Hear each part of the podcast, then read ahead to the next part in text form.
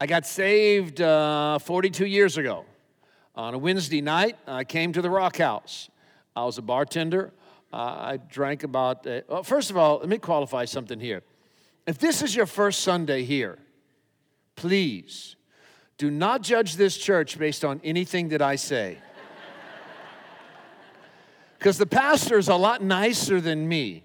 So if you're looking for churches, you have to come back next Sunday for him because it may work out better for you. So if I say anything and you're going, oh man, I just don't get that guy, please do not hold anything against this church or this pastor because of me today. You have to come back next Sunday.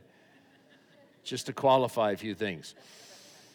42 years ago, I came on a Wednesday night. I was a bartender. I was drinking an average, probably about a quart of Southern Comfort a day, uh, smoking 10 to 15, you know, 10 to 12 joints a day, besides the speed, the mescaline, the hash, uh, and the Quaaludes, because the speed will take you up, then the Quaaludes bring you down, and then between you're drinking and smoking. So it was kind of constant roller coaster.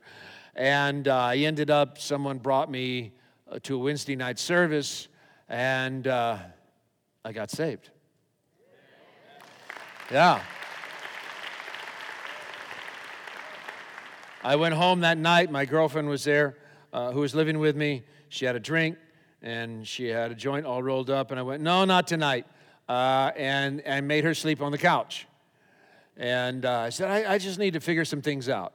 And uh, so then the, the next night, same thing, made her sleep on the couch again. Third day, I said, You know, I, I really need some time alone. And so I, I, think you need to, to move out. Her mom hated me, hated me. And uh, because she couldn't believe that her daughter was living with such a heathen. Well, she was a heathen too. And, uh, and uh, so her mom didn't like me. Uh, so after she moved out, four hours later, she shows up with her mom, and now her ma- mom is mad that I kicked her out and wants her to move back in. I'm thought, man, this must be the devil. This don't make sense at all. And so uh, I continued to uh, come to church and uh, grow. And I uh, went to school, uh, was here for two years, went to Bible school. Uh, two years after that, so and then two years after that was in the Philippines. So I got saved in 1976, was in the Philippines in 1980. That's pretty extreme, huh? I, I think extreme's kind of fun. Yeah, that's a good way to live life. And uh, so we've been there ever since. And God has just done phenomenal things above and beyond. When we went to the Philippines, we didn't have a clue. And uh, so, if you're praying for your teenagers and for sons and daughters, and you think, man, they are so messed up, they are so gone, let me tell you, I am a living testimony of that prayer works. You know, I seriously. It is a miracle I am alive. I mean, I can't tell you how many days of driving from here over to the coast in Melbourne, uh, late at night, so stoned out of my mind, drunk, a combination of both, and doing about 130, 140 miles an hour on a motorcycle at night. Uh, or coming home at nights and seeing three sets of headlights coming at you, and you're only on a two lane road and you know that out of those three sets of headlights, one is real, two are not. So before you get to those headlights, you hold on to the uh, steering wheel and pick one, and right before you get there, close your eyes. And if you can open your eyes, you got lucky. And so that was my life before I met Jesus. When I met Jesus, I got saved, I got delivered, I got set free, I got turned around, and God said, You are absolutely nuts, you are crazy, you'll do anything, I can use you in the kingdom.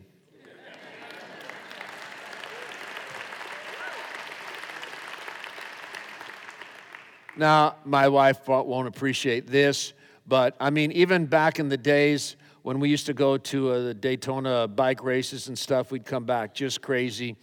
I was the first official streaker in our hometown, buck naked, just right down the lakefront. And uh, so if you think your kids are beyond help, I'm here to encourage you this morning. Uh, nobody is beyond the reach of Jesus. You have no idea what God puts inside of people. That's why you need to be nice to the person sitting next to you because you have no idea what's inside them. In fact, you ought to look at them and said, if you knew who you were sitting next to today, you'd take me out to lunch. No. Let's, let's get into the word before I get carried away. And uh, 2 Kings chapter 4, I want to share something with you that really fits together with what Pastor Alex was sharing. And now I, I, will try as much as possible to refer to him as Pastor Alex, but inadvertently I may call him Alex. But I have known this man for 42 years. I love this man with all of my heart. And my whole life with Jesus began with this man. I got saved, I got baptized in water, and got filled with the Holy Ghost uh, it, uh, with Pastor Alex. And so this man is very dear to me, as well as Judy and their daughters, and, uh, and their son in laws, and everybody else. So uh, I don't know where you've been, but I feel like family here. And uh, so, uh, amen. It's just good to be here. Second Kings chapter 4 Verse 1 A certain woman of the wives of the sons of the prophets cried out to Elisha, saying, Your servant, my husband, is dead, and you know that your servant feared the Lord. And the creditor is coming to take my two sons to be his slaves. This is not a good day. So Elijah said to her, oh, What do you want me to do for you? What a ridiculous question. Isn't it obvious? My, my husband used to work for you. I'm in debt. The creditor is coming. I owe so much, he's going to take my kids away as slaves. Now, I know you may have debt, but nobody's coming to take your kids. This is a bad day. This is a serious situation. And then he goes, Well, what do you want me to do for you? Well, how about little help? Hello? Isn't it obvious? Sometimes you have to continue to read. That's like when, when Bartimaeus is on the street corner and he cries out, Thou son of David, have mercy on me. And they tell him to be quiet, and he gets louder. And Jesus says, Bring him to me. And then when they bring him to Jesus, I mean, blind is not his name, that's his condition. So they bring this blind man to Jesus, and what does Jesus ask him? What do you want me to do for you?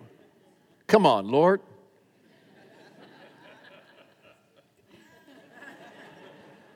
What do you want me to do for you? And we could have said, You know, I am so hungry. I haven't eaten in three days. My coat is kind of old. And, you know, it gets, it gets colder in wintertime in Israel. Or every time you show up somewhere to teach, by the time I hear about you, by the time I get there, you know, because it takes me a long time to get there, you're already gone. I've never heard you teach. I hear about you, but I've never heard. There could have been a whole variety of things. But he said, I want to see and then he said, Well, be it unto you according to your faith. And his eyes opened up. When you look through the Old Testament and the New Testament, you'll find the majority of times that people needed a miracle, they got instructions. That will help some of you right there.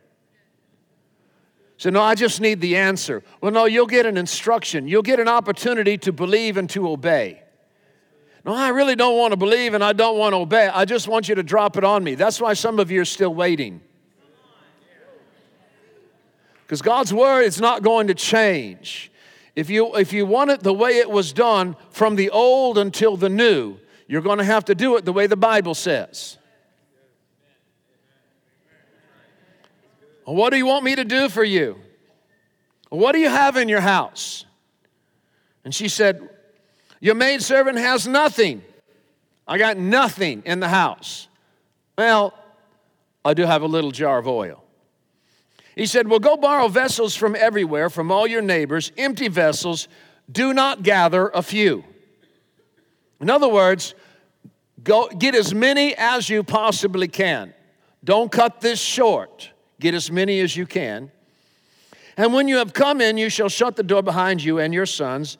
Then you shall pour it it into all those vessels and set aside the full ones. Now, she didn't interrupt him. She kept listening to him because she could have said, Wait a minute, wait a minute. You want me to gather a lot of vessels? I just told you I have a little bit of oil. Be careful that when God is talking, you don't interrupt. Too many times we make excuses before we've heard the whole story. That's why defensive people have a hard time receiving from the Lord because they're already trying to explain or figure out why it won't work, or why they can't change, or why God can't use them. He can use anybody, He can make donkeys talk. Again, you qualify. And when you have come in, you shall shut the door behind you and your sons, then pour it into all those vessels and set aside the full ones. So she went from him and shut the door behind her, and her sons, who brought the vessels to her, and she poured it out. She sent her boys out. Boys, go, go everywhere. Go uh, to every house, get every empty vessel you can possibly find, bring it in here. And she came in, she shut the door behind her. Now it came to pass. Say it came to pass with what Pastor Alex was saying about breaking lack, I believe this needs to be the new testimony in your life, and it came to pass. Say that again, and it came to pass. And it came to pass. See, that is the testimony behind the promise of God's word to you. Understand this God is responsible to keep his promise to you, but he's not responsible to keep the potential that lies in you. One is his job, one is yours. Say it came to pass. I believe that's your new testimony where you consistently, consistently are able to say, It came to pass. It came to pass. Now it came to pass when the vessels were full, she said to her son, Bring me another vessel. And they said to her, There is not another vessel. So the oil ceased. Then she came and told the man of God, and he said, Okay, go and sell the oil and pay your debt, and you and your sons live on the rest. Talk about breaking lack. You see, the woman came looking for resources and for provision. Elisha wants to take her to a higher level of understanding the source and the provider. That's some of yours answer right there. Too many times we're, we're looking for the resources and the provision, and, and we're missing the connection with the source. We're so caught up with, with resources, and, but you don't understand yet your true source. You're not your source. Your job is a great blessing, but God is your source. That's why you seek first the kingdom of God and His righteousness, and all these things will be added to you. So see, she's looking for someone to meet her needs, and Elisha's trying to take her to another level. Let me, let me show you how this is going to work. I, I'm not going to do this. God is going to work on your behalf. The first response is to ignore her own oil. I have nothing. Her miracle was hidden in the thing she almost did not mention. And I believe you have miracles hidden in things that you don't re- yet recognize the value of what you have because you deem it insignificant or you minimize it, or you're doing that to yourself. You deem yourself insignificant and you minimize who you are. It's not about who you are, it's about whose you are and who's in you and who He's made you. You need to understand the dual revelation that Peter got when Jesus said, Who do men say that I am? Peter said, Well, you are the Christ, the Son of the living God. And then Jesus went on to say, Blessed are you, Simon Bar Jonah, for flesh and blood has not revealed this to you, but my Father which is in heaven. And I also say to you, you see, Jesus said, Blessed are you. See, blessings come when you have a revelation of who He is. Blessings, blessings continue when you get the revelation of now how He sees you. It's got to go both ways. But I say unto you, you are Peter. And then Jesus begins to tell Peter how he sees him. You got to get the full revelation, not just how you see him, but how does he see you? Your freedom is, isn't just based on you loving God, it's based on you understanding how much God really loves you. Her first response is to ignore her own oil ignore what she had. Sometimes it's not, it's not giving you something that you don't have, it's pointing out what you don't recognize. And I believe every single one of you has something in your life that God wants you to begin to pour it out, and it's the key to increase in your future. You have to get past and beyond past hurts, pains, disappointments, and discouragements. And you cannot allow discouragements or hurts or disappointments to define you. Because whatever God is doing and whatever He's done in your past, I believe He will do it again. You know, we sang that wonderful song. Let me tell you, uh, our, our life is a testimony of that. I don't know what you think about people that come up on the platform. You know, we preach and we teach, and, and life is all good. Man, life, life is painful. Life hurts. And one of the things I've learned about pastoring sheep bite. and sometimes you don't have sheep, you got goats in there too. And it's, I mean, when we first started our church, well, first year of our church, we went $20,000 in debt, me and Shadi, because we used to be missionaries. And when we started the church, our first 10 years, we, we did everything. I mean, evangelistic crusades, pastors' cru- uh, seminars, started Bible schools, had a 75 foot boat for island evangelism, and we did all kinds of things radio ministry, feeding programs, orphanages, and then we moved to Manila, and God said, I want you to start a church. I didn't want to live in Manila. I didn't want to start a church. But, you know, when you get into a, a, discussion with God, it's okay if you argue in the beginning, but when you get to the end of the conversation, make sure you agree.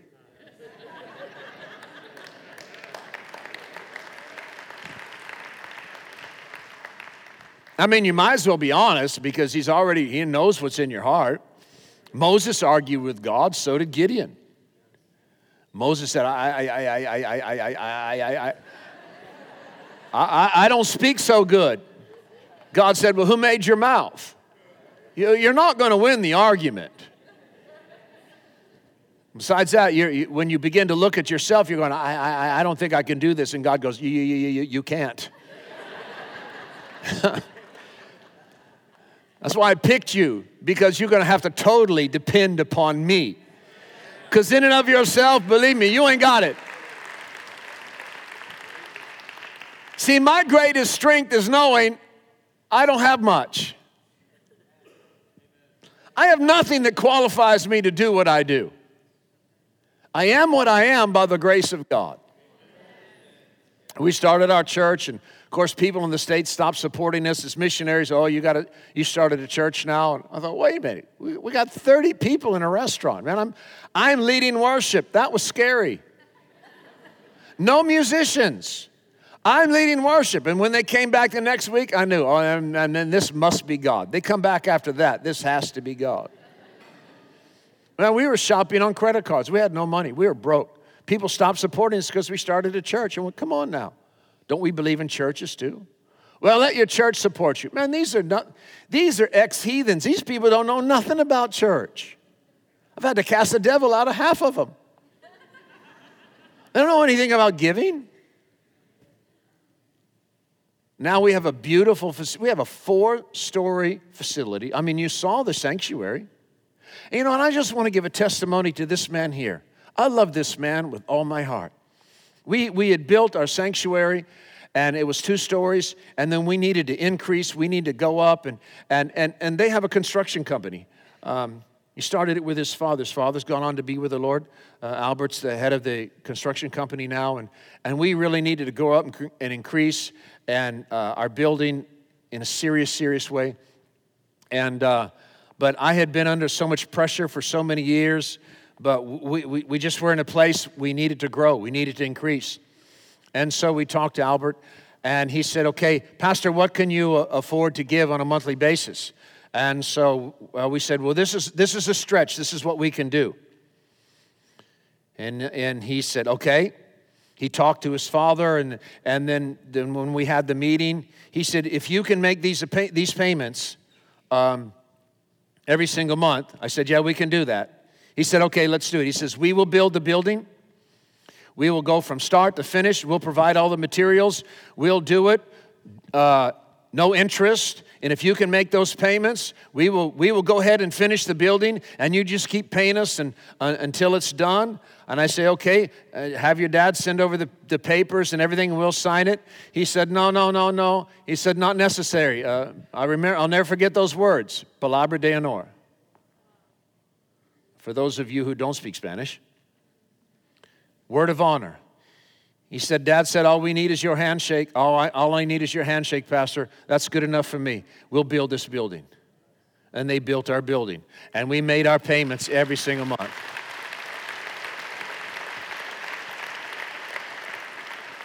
We have a beautiful four story building. From that church, now we have 125 churches in six different nations, and our building is debt free.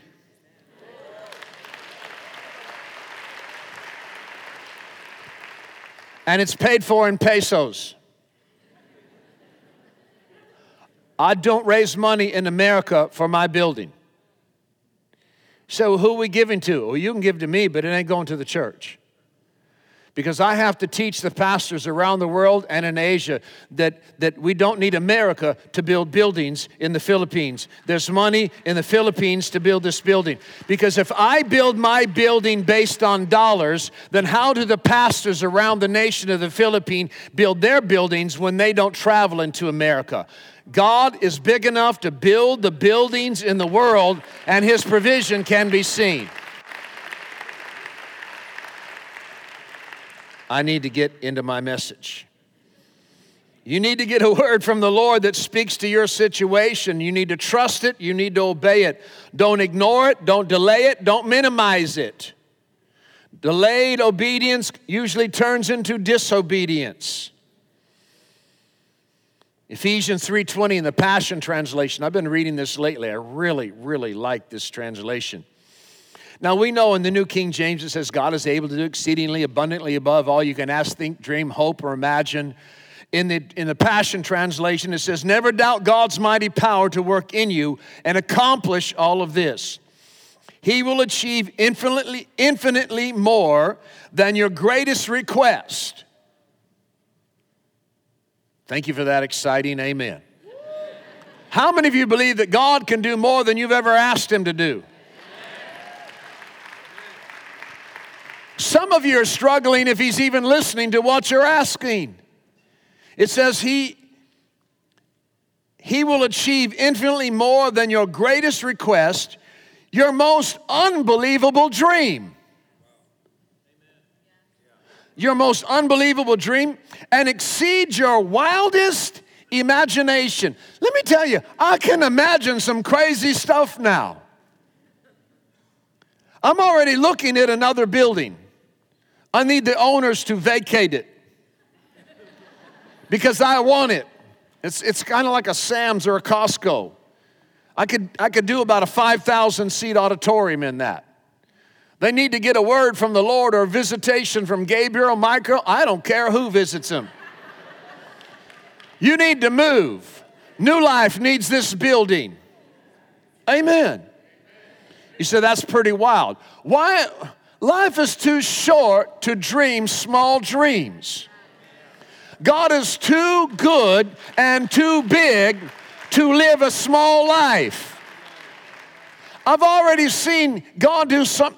I have seen God do things with my life I never dreamed, I never hoped, and I never imagined.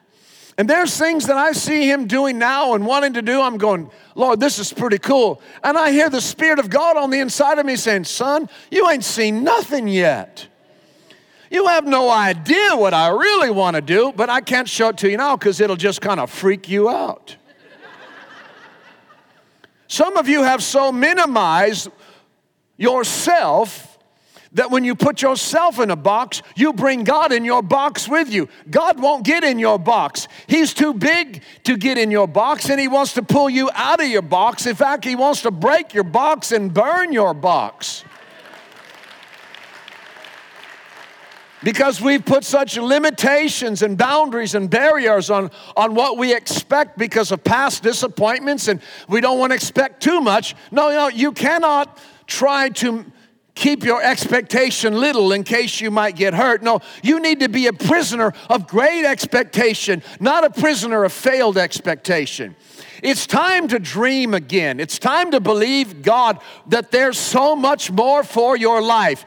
And it begins with you using and getting involved in some areas that you consider insignificant. Things He wants you to say, things He wants you to do, the way He wants you to serve, how He wants you to give. Well, you know, I really don't have a lot. I don't care if you scrape the bottom of your purse and find some coins in there with a lint and that lost piece of gum and chapstick and put that in the offering. Because sometimes I don't believe God counts an offering as much as He weighs it. And the weight of the offering depends on the heart that's in the offering.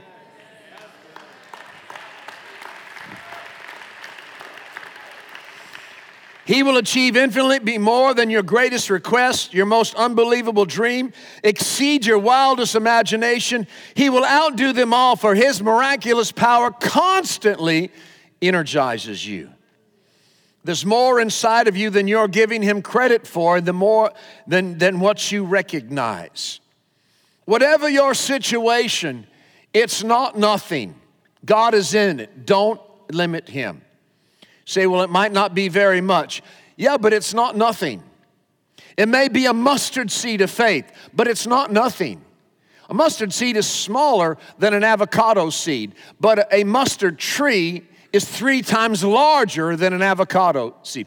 Don't limit what's inside the seed and call it insignificant. Plant it and let get released what's inside that seed. Stop judging what you have, stop judging who you are, and allow the significance to be birthed out of what you have considered insignificance. When you consider something insignificant and you minimize it, you stifle the, the increase and the greatness that God wants to bring in your life. The devil can't stop you from doing certain things, but he can minimize you so you will consider it so insignificant you won't say it, you won't pray it, you won't give it and you won't touch. And life is released through touch. Amen. Second Corinthians 4 7. Let's look at that. In the, also in the Passion Translation.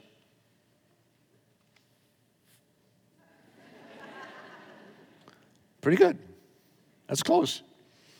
We are like common clay jars. What is clay made from? Earth, dirt. So don't get too excited. You're just good looking dirt. we are like common clay jars that carry this glorious treasure within so that the extraordinary overflow of power will be seen as God's, not ours. Get your eyes off your vessel and back on the treasure that's on the inside of you. Say, well, you know, I, I really don't have anything. No, no, no. A mustard seed is, is not nothing, it's small, but there's significance to it. A little boy's lunch is not much, but it's not nothing, it fed a multitude. A sling and, and some rocks was not nothing, but it killed a giant. And David picked up five rocks, which was a prophetic word because there were five giants and they all died.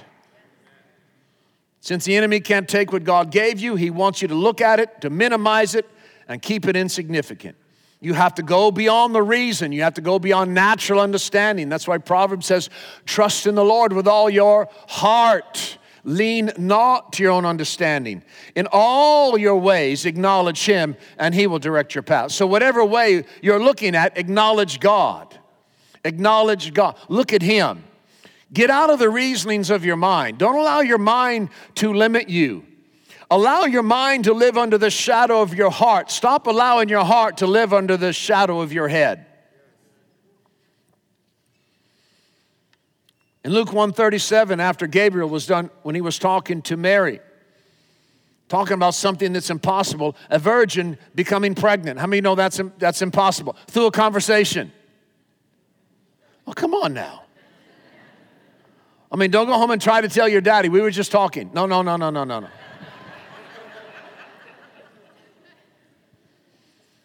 So when, when Gabriel first starts talking to her, she goes, oh, you know, I don't understand. How can this be? I mean, this don't make sense. It's not natural. How can this be? I've never been with a man, and you know, I know how things work. How could this possibly be? Well, he says that the Holy Ghost will come upon you and he will overshadow you. And as he begins to explain it, then she gets to the point, she says, Okay, be it unto me according to your word. This is wild, this is crazy. It really doesn't make sense. It's not natural, it's not practical, it's beyond the reasoning of my mind, but if it's your word, I'll take it.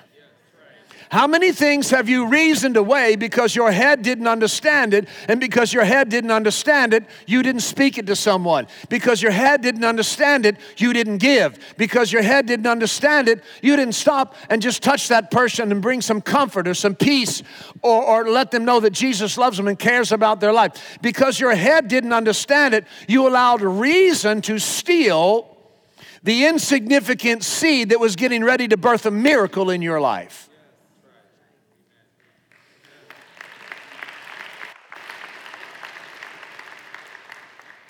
You've got to own your own oil. Seize the strength of the season that you are in. This season, this is your day. And you shut the door. When you bring the vessels in, shut the door. Cut off all the distractions, blocking your way to a blessing. Shut the door on the drama and other people's opinion in your life. What do you have in your house? Go to your neighbors, get some containers, and begin to pour. Increase did not come waiting to receive, increase came when the pouring began. Some of you are waiting for increase and you're just walking around like an empty vessel, waiting for someone to pour into you. That's not the way it works. You pour, increase comes. Yeah, but I don't have much. And you'll never have more till you begin to give what you have. You speak words of life to your husband, to your wife, to your kids.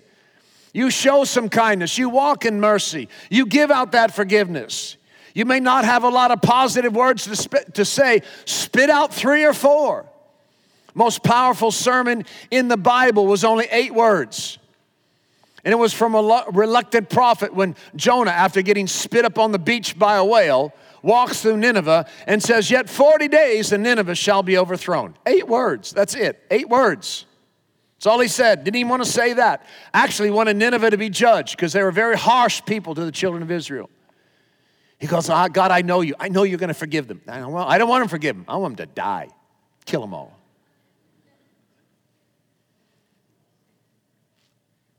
But, you know, once you've been in the belly of a well for three days, that'll, that might get you to surrender.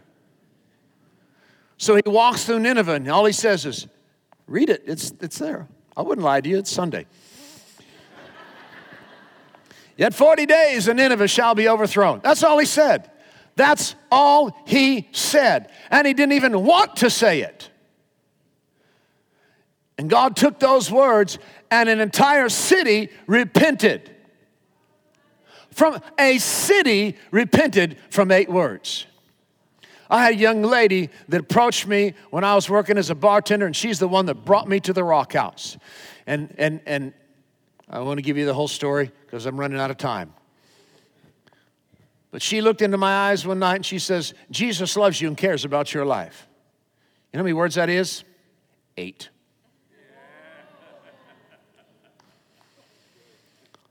I said, Say what?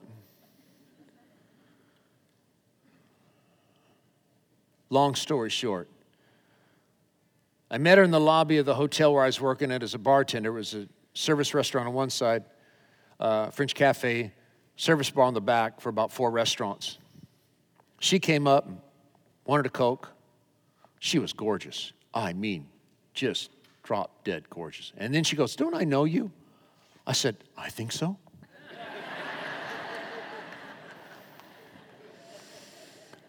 After talking for a while, she says, Why don't you come over when you get off work tonight? I said, I don't get off till about 12:30. She goes, I'll wait up. Okay. Got off work, made myself a large drink of Southern Comfort, went out to my car, did a line of Coke, went to her house. Go to her house. She's there in a pair of shorts, halter top, sit on the couch. She says, You want some coffee? I said, No, I brought my own. She said, Do you know why I asked you to come over here? I said, I think so. And she looked right through me. She said, The reason I asked you to come over here was to tell you that Jesus loves you and he cares about your life. Was I surprised? Mm. I don't suggest any of you young ladies ever do anything like that. Unless you have a word from heaven and angelic visitation. But three nights later, she had me in the rock house. I gave my life to Jesus. Then she introduced me to her best friend, whom I later married, and so it's all good from there.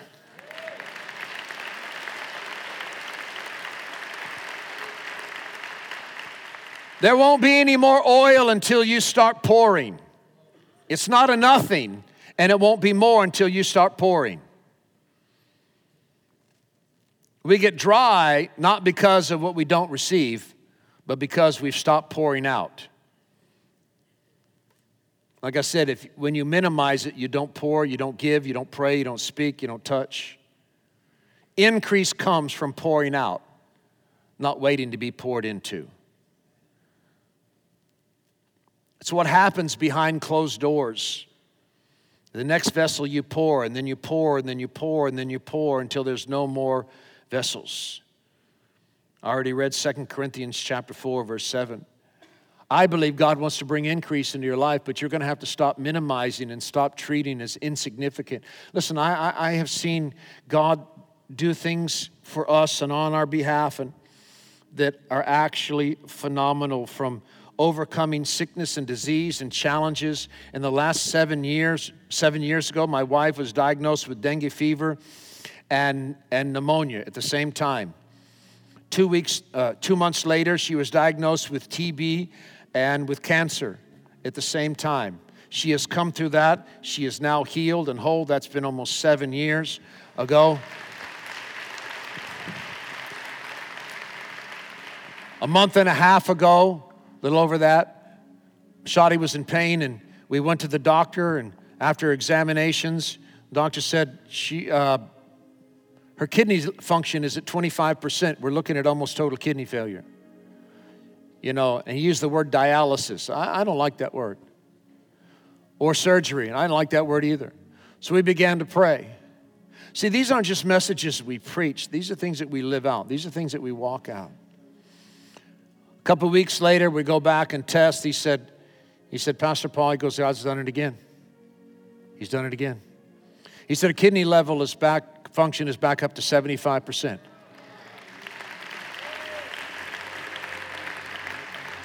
Once it falls down to that level, it doesn't usually turn around, and it never turns around that fast. Yeah, but what he does, he does again and again and again and again. Let me read this to you, and I want to close. Mark chapter 8, verse 22. I really felt led at the end of the last service.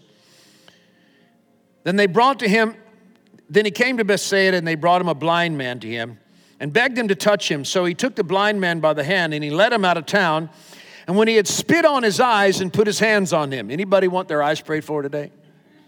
I feel a spitting anointing coming on me. He spit on his eyes, put his hands on him, and he asked him if he saw anything. And he looked up and he said, I see men walking like trees. Let me ask you a question. How does a blind man know what trees look like? Obviously, he wasn't born blind, he had seen before, but he's lost his vision. Then he put his hands on his eyes again. Say again. He put his hands on his eyes again and made him look up, and he was restored and saw everyone clearly. You see, Jesus is a do it again type Savior. And He doesn't want you walking with vague vision, expectation, and recognition of something that represents the past. He wants clarity to what you have for the future. He wants restored vision. He wants increase, and it comes by you using and not minimizing or looking as insignificant, and that what He has put into your hand, no matter how small, the words you have to speak, the touch you have to give, what you have to give, how you may serve. But in that and in the using of that, there is an increase that will continue to grow and grow and grow and grow and grow, and you shall not lack.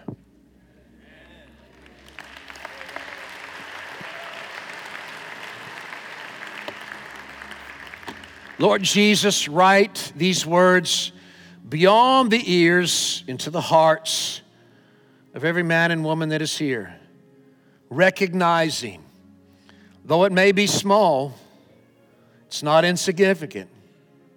Let us not limit who you are and what you have and the great things that you have for the days that lie ahead. For you are the Lord our shepherd, and we shall not lack. In Jesus' name, amen. God bless you.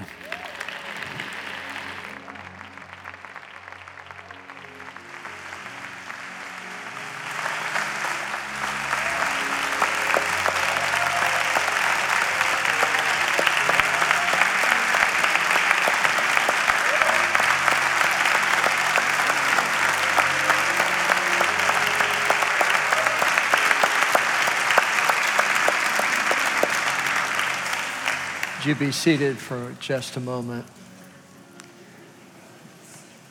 Ask no one to leave for just a moment. We're going to receive an offering. And I want us all to really, really push it and do as much as you can. Pastor Paul,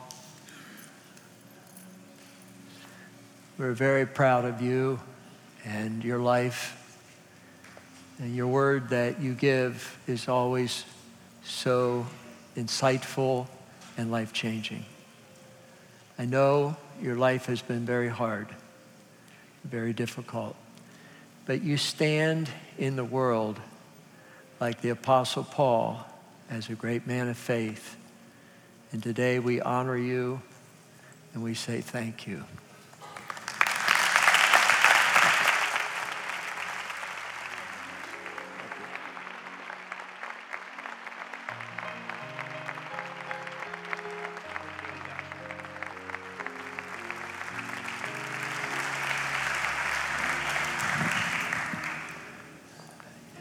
You don't, we have speakers, but you don't, you don't find men like this anymore. Very, very unusual. That are totally self giving and sacrificial. That cares for one man, Albert, and will call him out and thank him for what he did. So I want us this morning, students, I want us to really push the point here and give. You can text. Let's, let's let him go back to his city and let him be blessed. His children, his two grandchildren. And let's do what we can to bless him. We're very honored to have him here today. So you can either text give or you can use your credit card there, but we're going to pray over Pastor Paul. Our Father, we thank you that today we have heard more than a talk. We've heard the words of a life. And we pray now for Shadi in Manila. We pray for Brittany, Stephen, Ryan, and the two grandchildren. We pray a blessing on New Life churches all over the nations of the world. Let Pastor Paul go from here today and feel encouraged, inspired, and may our giving be reflective of what we really think about his calling, his ministry, and his life. So we pray a ble- prayer of blessing, and Lord, I I ask this to be a really big offering that will shock him. We ask this in Christ's name. Amen.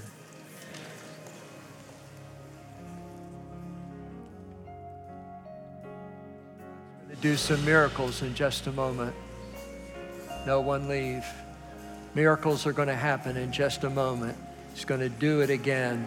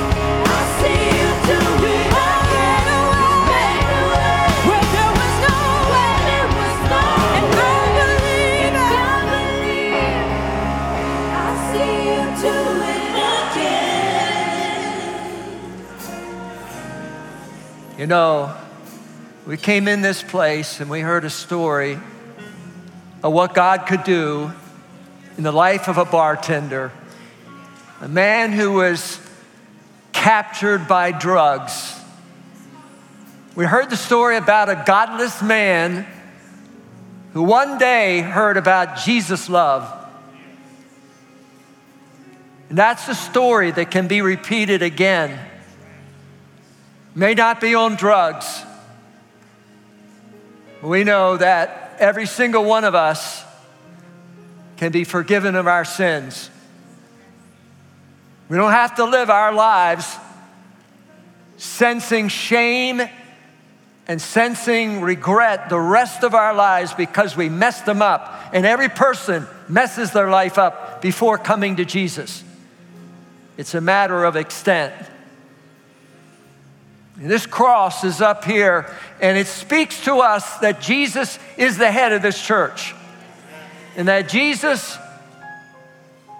died on the cross so we could be forgiven. And while the enemy says, You're done, you're over, look what you have done, and shame takes us out. And Jesus says, I have something better than shame. And Jesus says, I love you. And that's what he says to every person here that needs Jesus in a moment, we're going to count to three. And you're going to have an opportunity to do what Paul did and to raise your hand in faith, not understanding the whole thing, but knowing that Jesus is the way, the truth, and the life.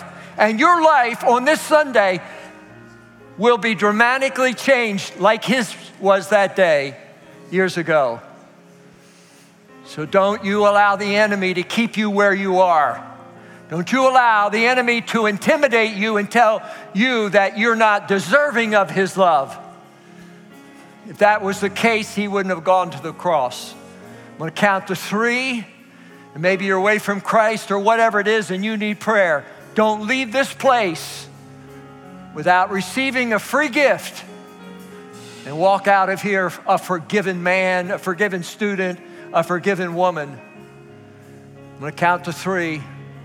You have the audacity to put your hand up like he did that night because you can get out. We're singing this thing about moving the mountain or doing it again. See, he does it again. He takes another person and their life changed. Life has changed. One, two, three. Throw up your hand all over this place. Yes. Throw it up. Throw it up. Put it up. Throw it up. Throw it up. Throw it up. Yes, yes, yes.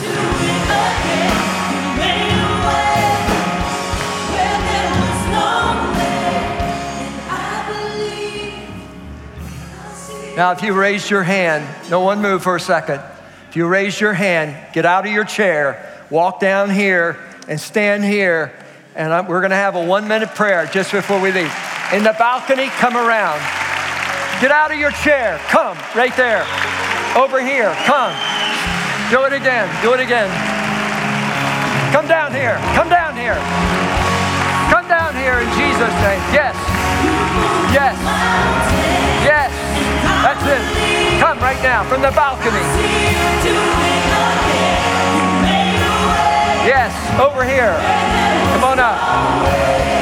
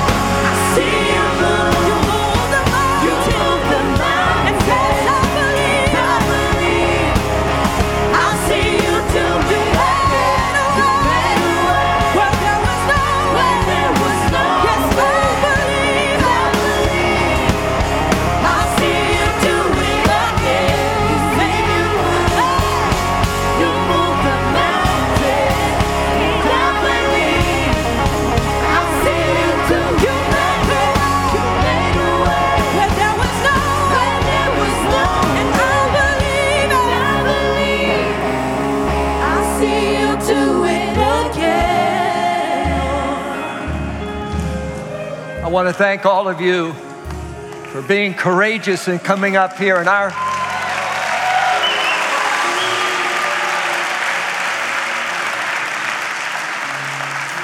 Our focus is not on how bad you've been, but our focus in this church is on how good Jesus is.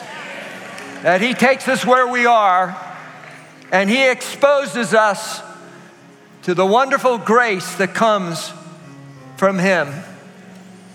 In religion, you try to go out and be better.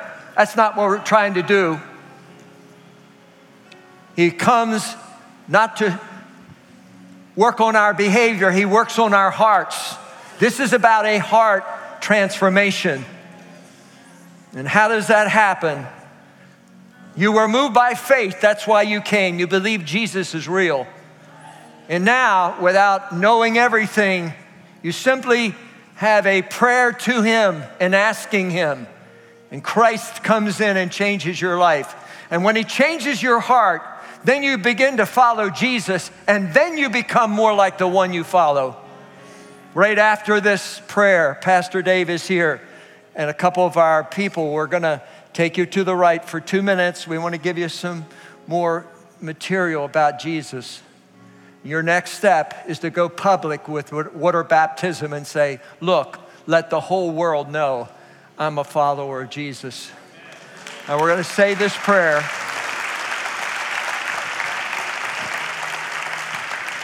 Some of you are watching in other nations of the world, and you're watching, and this is your moment.